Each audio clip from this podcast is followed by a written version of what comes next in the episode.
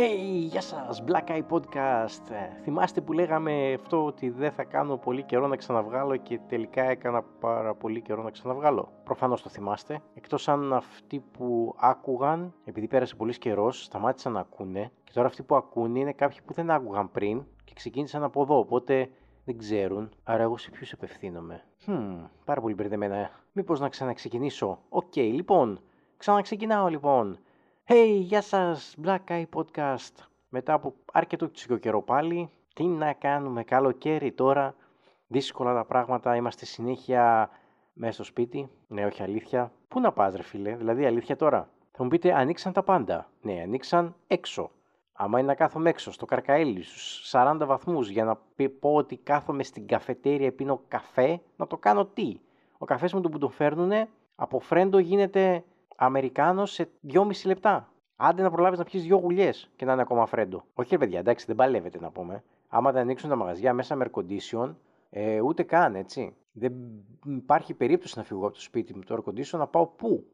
Πήγα μια βόλτα στα μαγαζιά και ευτυχώς που στα μεγάλα εμπορικά έχουν το air condition. Αλλιώς για φαντάσου τώρα να πάσουμε κέντρο Θεσσαλονίκη, 2 ώρα το μεσημέρι, 39 βαθμούς. Όχι, ρε φίλε, αυτό δεν είναι βόλτα, αυτό είναι μαρτύριο. Δηλαδή, αν υπάρχει κομμάτι της κόλασης για αυτούς που πέσανε στο αμάρτημα της ε, σπατάλης, το οποίο είμαι σίγουρος ότι δεν είναι έτσι αυτό το αμάρτημα, κάπως αλλιώς είναι. Wealth, πλουτού, όχι. Τέλος πάντων, ένα από αυτά τα αμαρτήματα που είναι με λεφτά, ρε παιδί μου. Όποιο έπεφτε λοιπόν σε αυτό το αμάρτημα, είμαι σίγουρος ότι η τιμωρία του θα ήταν αυτό, να γυρνάει από τις 2 το μεσημέρι μέχρι τις 6 το απόγευμα στο κέντρο της Θεσσαλονίκης, καλοκαίρι με 39 βαθμούς, με απαγόρευση air condition σε όλα τα μαγαζιά. Αυτό είναι μια κόλαση. Κανονική. Μετά σου λέει πάνε παραλία. OK, okay, τι, άμα ήμουν μόνος με τη γυναίκα, μπορεί να πηγαίναμε καμιά παραλία. Που και πάλι καρακαΐλα έχει, αλλά εντάξει, έχει μια θάλασσα μέσα να πάει να βουτήξεις να δροσιστείς που λέει ο λόγος. Βέβαια, μόλις βγεις στα τρία λεπτά πάλι θα καίγεσαι, αλλά τέλος πάντων. Πες ότι υπάρχει θάλασσα και όπως και να το πούμε, είναι κάτι χαλαρωτικό. Ε, με το μικρό όμως δεν γίνεται πρέπει να πας πάρα πολύ πρωί, πάρα πολύ αργά το απόγευμα. Δεν ταιριάζουν οι ώρες, δεν βγαίνω μάνα μου. Πρέπει να ξυπνήσω 5 ώρα το πρωί, να φτάσω εκεί στη θάλασσα 7, να κάτσουμε μέχρι τις 10 και 10 και μισή να φύγουμε. Δηλαδή δεν γίνεται αλλιώς. Ανοίχτε τα μαγαζιά. Air condition και μέσα μόνο εμβολιασμένοι. Ρατσισμός, ναι, ρατσισμός ρε. Οι ανεμβολίαστοι απ' έξω. Άντε γεια ρε, άντε γεια. Αρχίσαν τώρα και λένε αυτά τα κλασικά, ξέρετε ότι υπάρχει αντισταγματικότητα και ότι μας συμπεριφέρονται σαν ε, αρρώστους και θα... Μα έτσι είναι ρε φίλε, όταν δεν ξέρω τι κουβάλας πάνω σου, εννοείται θα σε συμπεριφέρουμε σαν άρρωστο. Σκέψου το άλλο. Βρίσκεις ένα σύντροφο. Πάτε να κάνετε πρώτη φορά σεξ. Δεν θα βάλεις προφυλακτικό. Θα το πεις ότι ξεστή. Δεν μου φαίνεται να κουβαλάς κάτι. Οπότε μάλλον καλύτερα να μην βάλουμε προφυλακτικό. Ε, όχι. Ο πρώτος και πιο κύριο λόγος για να βάλεις προφυλακτικό είναι αυτός. Γιατί δεν ξέρεις τι κουβαλάει ο άλλος. Ό,τι και να σου λέει. Γιατί ούτε αυτός μπορεί να μην το ξέρει. Αυτός, αυτή τέλος πάντων καταλάβατε. Για όλους μιλάμε. Εκτός αν είστε από αυτούς τους ηλίθιους που νομίζουν ότι προφυλακτικό βάζουμε μόνο για τις ανεπιθύμητες εγκυμοσύνες. Ο κύριος λόγος του προφυλακτικού είναι προφύλαξη από τις ασθένειες, παιδιά. Και το προφυλακτικό λοιπόν για αυτό τον κολοϊό τώρα είναι το εμβόλιο. Όποιος το έκανε να μπει μες στο μαγαζί, όποιος δεν το έκανε το μπούλο. Να κάτσει έξω στο καρκαίλι, να κάτσει έξω στους 1900 βαθμούς Κελσίου της ασφάλτου και να πιει τη σούπα του που ήταν κάποτε φρέντο. Άντε, γιατί πολλά μας τα πάνε να πούμε. Έχουμε καμιά 4 εκατομμύρια σχεδόν εμβολιασμένους πλήρους στην Ελλάδα, 3.800 τέλος πάντων για την ακρίβεια, και ακόμα ψάχνουμε να δούμε αν τα εμβόλια κάνουν καλό ή κακό. Ρε είστε τρελοί, ρε. Τις καμπύλες τις είδατε. Ξεκίνησαν οι εμβολιασμοί και πέσαμε στους 13 θανάτους τη μέρα από εκεί που είχαμε 140 και στη μέθα από εκεί που είχε 500 άτομα έχει καμιά 80. Τέτοια πτώση δεν έκανε ούτε το χρηματιστήριο του Dow Jones, να πούμε τότε με την κρίση, με τη φούσκα στο χρηματιστήριο. Και έχουν και κάτι επιχειρήματα, ρε φίλε, αυτοί τώρα με τα, με τα αντιβολιστικά της μαλακίες. Ποτέ ξανά είναι το κύριο μέρημά τους. Ποτέ ξανά δεν έγινε να λέει πράγματα όπως γίνονται τώρα. Ναι, το ίδιο είπαν και στο Μεσαίωνα. Και στο Μεσαίωνα το ίδιο πράγμα λέγανε. Ποτέ ξανά δεν είχε ξαναγίνει αυτό το πράγμα. Να καίμε τα πτώματα επιτόπου να τα μαζεύουμε με το κάρο. Και αυτή πρώτη φορά τα βλέπανε. Και ξέρετε τι είχε γίνει τότε, ε; Είχε βγει μια φήμη, αυτό που λέμε τώρα fake news.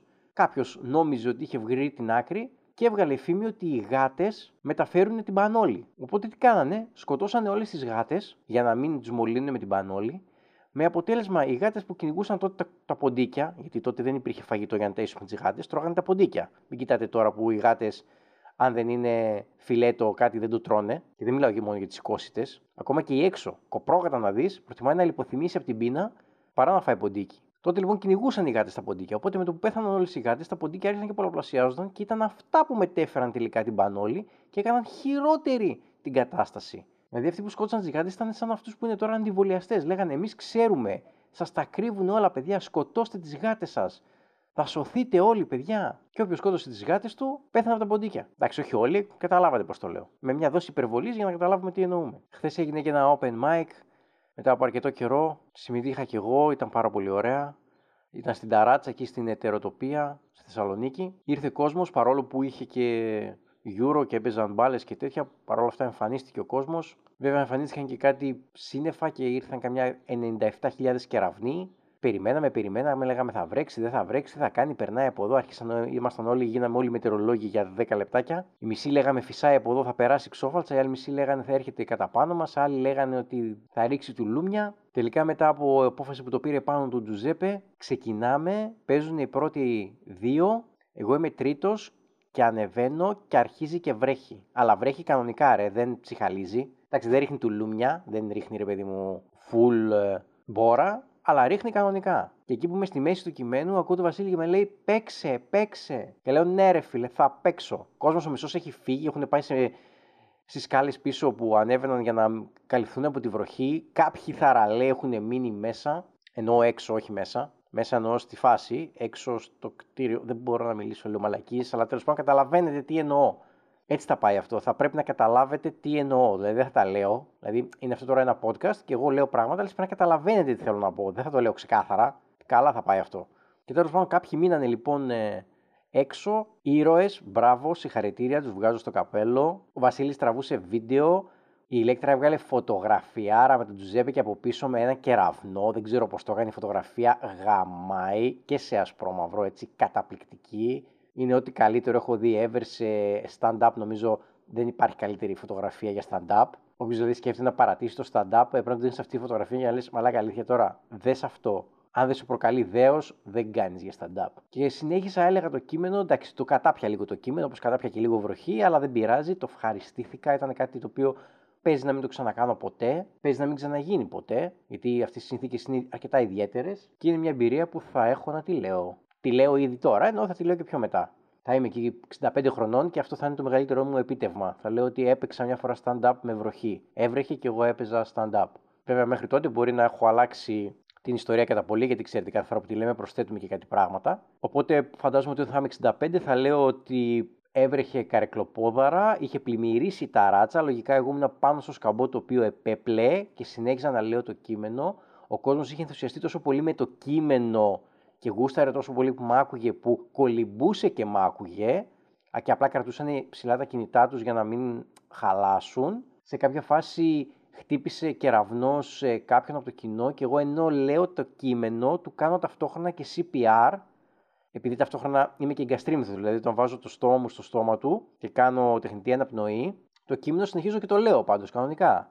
Μετά λογικά ε, άνοιξα μια τρύπα στο ταβάνι και φύγαν όλα τα νερά. Ε, φύσηξα σαν το Σούπερμαν και τους στέγνωσα όλους και με κέρασαν γιατί μου όφυλαν τη ζωή τους, με σήκωσαν στα χέρια, μου δώσαν ένα βραβείο το οποίο κάπου το έχασα εκεί στη μετακόμιση, γι' αυτό δεν το βλέπετε τώρα. Κάπως έτσι λογικά θα είναι η ιστορία όταν θα είμαι 65, θα τη λέω στα εγγόνια μου αν έχω. Είναι όπως ο παππούς που λέει για τον πόλεμο ότι ε, εγώ αυτό και πήγα έσωσα κόσμο και έφαγα 34 σφαίρε κτλ. Λογικά σημαίνει ότι σε κάποια φάση εκεί που πήγαιναν από το Α σημείο στο Β, κάπου δεν πρόσεξε και γρατζουνήθηκε σε κάποιο φράχτη, ας πούμε, και χρειάστηκε να βάλει χαζαπλάστ. Δηλαδή, κάπως έτσι νομίζω ότι ήταν αυτή η ιστορία. Στα ενδογενειακά τώρα ο μικρός άρχισε και μπουσουλάει μόνο όταν είναι κάτι πιο ψηλά, δηλαδή είναι έξυπνος. Είναι κάτι πεσμένο στο πάτωμα, δεν θα μπουσουλήσει από να το πάρει, θα συρθεί. Όταν όμως κάτι πιο ψηλά, σε λέει πού να σέρνω εμείς εκεί και να σηκωθώ; Θα πάω έτσι, σηκωμένος. Το οποίο βέβαια δεν είναι καλό γιατί αρχίζει τώρα και πιάνεται από τον καναπέ από τα μαξιλάρια και σηκώνεται στα γόνατα και μετά έχει την τάση απλά να αφήνεται και να φεύγει πίσω με το κεφάλι. Και άντε από κάτω έχουμε βάλει τα προστατευτικά, αλλά καμιά φορά έχει παιχνίδια αριστερά-δεξιά τέτοια, κάποια έχουν και γωνίες. Δηλαδή, σώνει και καλά να το φάσει το κεφάλι σου, ρε παιδάκι μου. Δεν καταλαβαίνω. Δηλαδή, σε άλλα ζώα συμβαίνει αυτό, ρε παιδάκι μου. Δηλαδή, έχει βγει ποτέ μια γάτα ή ένας σκύλος κτλ. Το οποίο είναι πάρα πολύ μικρό όσο μικρό και να είναι, που να μπορεί να περπατάει όμως. Και να πήγε σε ένα σημείο που ήταν έτσι ψηλό και να είπε: Ναι, ρε φίλε, μπορώ. το έχω και να φύγει, ξέρω, και να φύγει, ξέρω εγώ, στο κενό. Πήγα να πνιγώ προηγουμένως, δεν ξέρω αν το καταλάβατε. Δεν θα το κόψω γιατί βαριέμαι. Οπότε πρέπει να προσέχουμε και το μικρό τώρα περισσότερο απ' όλα. Μπορούμε να αφήνουμε πλέον στο περιφραγμένο μέρος που έχουμε. Βγήκαν και τα επεισόδια 2, 3 και 4 του Loki. Θα τα πω λίγο έτσι εν ε, τάχει. Μέχρι στιγμής το Loki είναι αρκετά ενδιαφέρον. Νομίζω ότι. Πολύ καλή προσθήκη της Lady Loki που είναι ουσιαστικά ένα αμα... αμάλγαμα. Αμάλγα... Αμάλγαμα. Ε, έτσι δεν λέγεται ρε μαλάκες. Αμάλγαμα. Αμαλγαμά, ρε μαλάκα τώρα και εσύ πώς είναι. Τέλος πάντων, καταλαβαίνετε, αφού δεν μπορείς να το πεις ρε βλάκα, γιατί λες τη λέξη. Είναι τέλος πάντων μία μίξη μεταξύ της Enchantress και της Lady Loki. Πολύ καλή επιλογή, η Sylvie δηλαδή. Πολύ ωραία η σκηνή εκεί στον ε, Lamentis 1 που ουσιαστικά βλέπουμε πως ο Loki αρχίζει και νιώθει κάτι για την Lady Loki, θα τη λέω Lady Loki από εδώ και πέρα, ή για τη Sylvie τέλος πάντων, ας το πούμε έτσι, Sylvie. Και όλοι λένε ότι και καλά αρχίζεται και ερωτεύεται τον εαυτό του κτλ. Το οποίο για μένα δεν ισχύει, γιατί είναι τελείως διαφορετικοί άνθρωποι. Δηλαδή, μπορεί υποτίθεται να είναι ένα παρακλάδι του Λόκη, δηλαδή να είναι ένας θηλυκός Λόκη, αλλά δεν έχουν καμία σχέση. Δεν έχουν τις ίδιες εμπειρίες, δεν έχουν τις ίδιες δυνάμεις, δεν έχουν καν τον ίδιο ναρκισισμό, νομίζω. Η Σίλβη είναι πολύ πιο δεκτική στο να κάνει το καλό, γιατί μάλλον η Σίλβη είναι καλή. Δεν είναι εν γέννη κακή όπως ήταν ο Λόκη που αργότερα έκανε το turnaround και έγινε προς καλός. Και ίσως και γι' αυτό και να την μάζεψαν, γιατί στο τέταρτο επεισόδιο μας δείχνει ότι μάζεψαν από μικρή την Lady Loki χωρίς να μας λένε ποιο ήταν το Nexus Event της. Οπότε μπορεί να είναι αυτό, ότι θα πει γινόταν καλή, γιατί αν δείτε με τα παιχνίδια που παίζει είναι σαν να θεωρεί ότι είναι ηρωίδα. Βέβαια και ο Λόκη μικρός, Κάπως έτσι ήταν. Αλλά ο Λόκι είχε και τον Θόρ που τον ζήλευε πάντα. Η Lady Loki δεν ξέρουμε αν είχε το Θόρ. Μπορεί να ήταν μόνο αυτή, να ήταν μοναχοπέδι. Και μην ξεχνάτε ότι το πρώτο παιδί του Όντιν είναι η Χέλα, έτσι. Οπότε δεν ξέρουμε η Σίλβη σε ποιο σημείο βγήκε. Εντάξει, πάλι είναι Frost Giant από ό,τι μας είπε. Ότι παραδέχτηκε δηλαδή ότι είναι υιοθετημένη. Αλλά δεν ξέρεις όταν ήρθε αυτή στον κόσμο και την πήρανε πόσα παιδιά είχε ο Όντιν. Είχε το Θόρ, είχε τη Χέλα τι γίνεται; Μ' αρέσει που το TVA τελικά είναι όλοι variants. Ήταν λογικό, το βλέπαμε να έρχεται αυτό. Ήμασταν σίγουροι ότι οι, οι τρεις timekeepers δεν ήταν ότι φανταζόμασταν. Δεν θα πω ψέματα. Ξενέρωσα πάρα πολύ να τη φάτσα τους να αρχίζουν να μιλάνε και τέτοια. Κατάλαβα ότι κάτι άλλο συμβαίνει, αλλά ήταν τόσο ψεύτικη που έλεγα όχι ρε μαλάκα, εντάξει καταλαβαίνω ότι πρέπει να μου δείξεις ότι δεν είναι αυτοί που κάνουν κουμάντα αλλά είναι πολύ χάλια. Αλλά όταν δείξαν ότι είναι ανδροειδές λέω ναι OK okay, εντάξει μετράει, είναι, έχει μια λογική. Στεναχωρήθηκα πάρα πολύ όταν ε, κάνανε prune τον ε, Owen Wilson. Δεν θα πω ψέματα, στεναχωρήθηκα πάρα πολύ. Νομίζω ότι εκεί τελειώνει η ιστορία. Ακόμα και όταν κάνανε το Loki, σκέφτηκα ότι έλα ρε μαλάκα, δηλαδή τώρα εξαφανίσαν το Loki, θα συνεχιστεί η σειρά με την Lady Loki με την προοπτική ότι να αντικαταστήσουμε τον Loki με ένα θηλυκό version στο MCU. Δηλαδή όλη η σειρά του Loki έγινε απλά και μόνο για αυτό το σκοπό αλλά ευτυχώς βλέπουμε το Loki ξανά στο τέλος ότι είναι κάπου αλλού και με κάτι άλλους Loki κτλ. Οπότε, οκ, η ιστορία πάει καλά.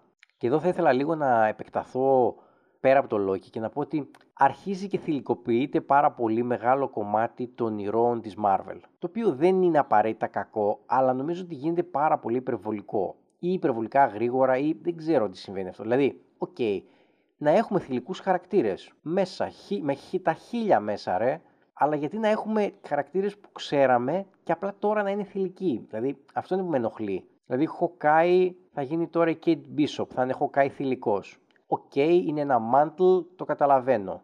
Black Panther, εντάξει ο καμένος ο άνθρωπος πέθανε, OK, okay, πολύ καλή ευκαιρία να γίνει Black Panther ή η αδερφή του ξέρω εγώ. OK, okay, και αυτό είναι ένα mantle και αυτό το καταλαβαίνω. Είναι, δηλαδή δεν είναι ένας άνθρωπος, είναι μία ικανότητα. Βέβαια, δεν υπάρχει πλέον το βότανο υποτίθεται που τους δίνει δυνάμεις, οπότε δεν ξέρω πώς μπορεί να γίνει αυτό, αλλά OK, okay, προς τα εκεί πάει, ας γίνει με την τεχνολογία, δεν, δεν μας πειράζει αυτό. Ο Hulk, ας πούμε, θα βγει τώρα η She-Hulk. OK, okay, εκεί δεν αντικαθιστούμε το Hulk με τη She-Hulk, απλά είναι παράλληλοι. OK, okay, και αυτό δεκτό. Αλλά να δούμε τώρα τον Thor να γίνεται Thor θηλυκός, αυτό δεν μ' αρέσει. Δηλαδή δεν με πειράζει η Jane Foster να γίνει άξια και να πάρει το, το Mjolnir και τη δύναμη του Thor, αλλά γιατί να σε λένε Thor; Δηλαδή αυτό δεν καταλαβαίνω. Αυτό είναι λιγότερο φεμινιστικό, είναι σεξιστικό. Δηλαδή ότι παρόλο που εσύ, μια γυναίκα, είσαι άξια για να σηκώσει το Mjolnir, αντί να λέγεσαι Jane, Jameson, ξέρω εγώ, πες το κάπως, λέγεσαι Thor. Θα μου πεις, μπορείς στην ταινία να το κάνουν, ξέρω εγώ, να πεθάνει ο Thor και σαν, σαν Requiem, ρε παιδί μου, σαν τιμής ένεκεν να πάρει το όνομά του για να συνεχιστεί τέτοια. Αλλά και πάλι γιατί; Δεν είναι σωστό. Ο Λόκι τώρα που πάει να γίνει Lady Loki με το variant, φυσικά δεν θέλει να λέγεται αυτή η Loki. Να λέγεται Sylvie. Έξυπνο κι αυτό. Δηλαδή, OK, okay, θηλυκοποιούνται πράγματα, προσπαθούν νομίζω να το κάνουν καλά. Αλλά πραγματικά βλέπω ότι όλα πάνε προς το θηλυκό. Εγώ θα ήθελα απλά να βλέπω περισσότερους θηλυκούς χαρακτήρες. Δηλαδή, υπάρχει ο Spider-Man. OK, okay. η Spider-Gwen Gwen, δεν με χαλάει. Ας εμφανιστεί μαζί με το Spider-Man. Αν και είμαι λίγο και στα κόμικα αυτό το πρόβλημα, δηλαδή ήθελα πάντα ένας χαρακτήρας να είναι ο μοναδικός που έχει αυτό το set δυνάμεων. Δηλαδή, δεν μου αρέσει, ρε παιδί μου, όταν υπάρχουν τρεις και τέσσερις σαν τον Spider-Man με τις ίδιες ικανότητες ή παρόμοιες λίγο με ξενερώνει. Είμαι το ίδιο theme, ρε παιδί μου, ότι είμαστε όλοι spider κάτι. Εντάξει, το καταλαβαίνω στα κόμικ είναι λίγο πιο δύσκολο να το κάνεις αυτό, γιατί πόσα κόμικ να βγάλεις με ένα μόνο χαρακτήρα. Αλλά στις ταινίες είναι κάπως υπερβολή. Κάπου χάνει το νόημά του. Γιατί κάθε χαρακτήρας πρέπει να έχει ένα δικό του skill set, ώστε όταν βγαίνει στη σκηνή, στη σκηνή, τέλος πάντων, στην, στην ταινία του, όταν εμφανίζεται, να ξέρω τι να περιμένω. Δηλαδή, δεν θέλω να περιμένω από το Spider-Man να, κάνει, να καταστρέψει ένα κτίριο. Θέλω το Spider-Man να βαίνει και να ακινητοποιεί τους ε, αντιπάλους του. Να το, τους αποφεύγει μέσα σε κλειστό χώρο, να έχει αυτή την ευελιξία κτλ. Από το Hulk θέλω να διαλύει. Από τον Hawkeye θέλω να πετυχαίνει τους στόχους από μακριά. Δηλαδή, τι να κάνω το Hawkeye να μου παίζει μπουνίδια, ειδικά αυτό με τον, με τον Doctor Strange με εκνεύρισε πάρα πολύ. Ήταν δύο Doctor Strange, ένας άνθρωπο που μπορεί να κάνει μαγικά και τι έκανε, έπαιζε κλωτσομπουνίδια με άλλους μάγους. Και άντε αυτός ήταν άμαθος, ας πούμε, και δεν ήξερε καλά τη μαγεία του και ήξερε να κάνει αυτά. Οι άλλοι, οι άλλοι που υποτίθεται ήταν και πιο έμπειροι, πηγαίναν και παίζανε καράτε. Με το μάγι με μάγους παίζανε καράτε. Γράμμα αλλά αλήθεια τώρα, μάγοι είστε. Για ποιο λόγο παίζετε καράτε; Σοβαρευτείτε λίγο. Σαν να βλέπουμε, ξέρω εγώ, την Wanda να μπορεί να σε διαλύσει από 4,5 χιλιόμετρα μακριά γιατί είναι αυτή και να περιμένει να έρθεις δίπλα και να αρχίσει να κάνει χαχού και να σου κάνει καράτε, απλά να βγάζει και κόκκινες λάμ. Ε, όχι, μαλάκι, εντάξει, σοβαρευτείτε. Γενικά πάντως το Loki πάει καλά. Μας άφησε σε πολύ ωραίο cliffhanger. Ελπίζω τα επόμενα δύο επεισόδια να είναι αυτό που περιμένω και να μην είναι anticlimactic όπως ήταν και η WandaVision και το Falcon και The Winter Soldier. Δεν με πειράζει αν σετάρουν άλλα πράγματα, δεν με πειράζει καθόλου, αλλά δεν θέλω να είναι anticlimactic. Δηλαδή ο Sam που έγινε Captain America, ε, όχι δεν ήθελα, ήθελα πάρα πολύ, αλλά ήταν λίγο anticlimactic, ήταν λίγα, δεν ήταν τόσο... Θέλω να μάθω πράγματα για TVA, θέλω να δω είτε καταστραφεί είτε όχι, θέλω να μάθω αν τελικά όλο αυτό είναι μέσα στο μικρό κόσμο, στο Quantum Realm, αν είναι μήπως είναι η πόλη του Kang. Θέλω να τα μάθω όλα αυτά και να μου τα εξηγήσουν κανονικά. Όχι να χρειάζεται να μου τα εξηγούν σε τέσσερις επόμενες ταινίες, γιατί μου σετάρισαν κάτι το οποίο πρέπει να εξηγηθεί. Και μετά πάμε παρακάτω. Τέλος πάντων, αυτά. Πολλά είπα. Ελπίζω να τα πούμε πιο σύντομα από την άλλη φορά. Τα λέμε στο επόμενο.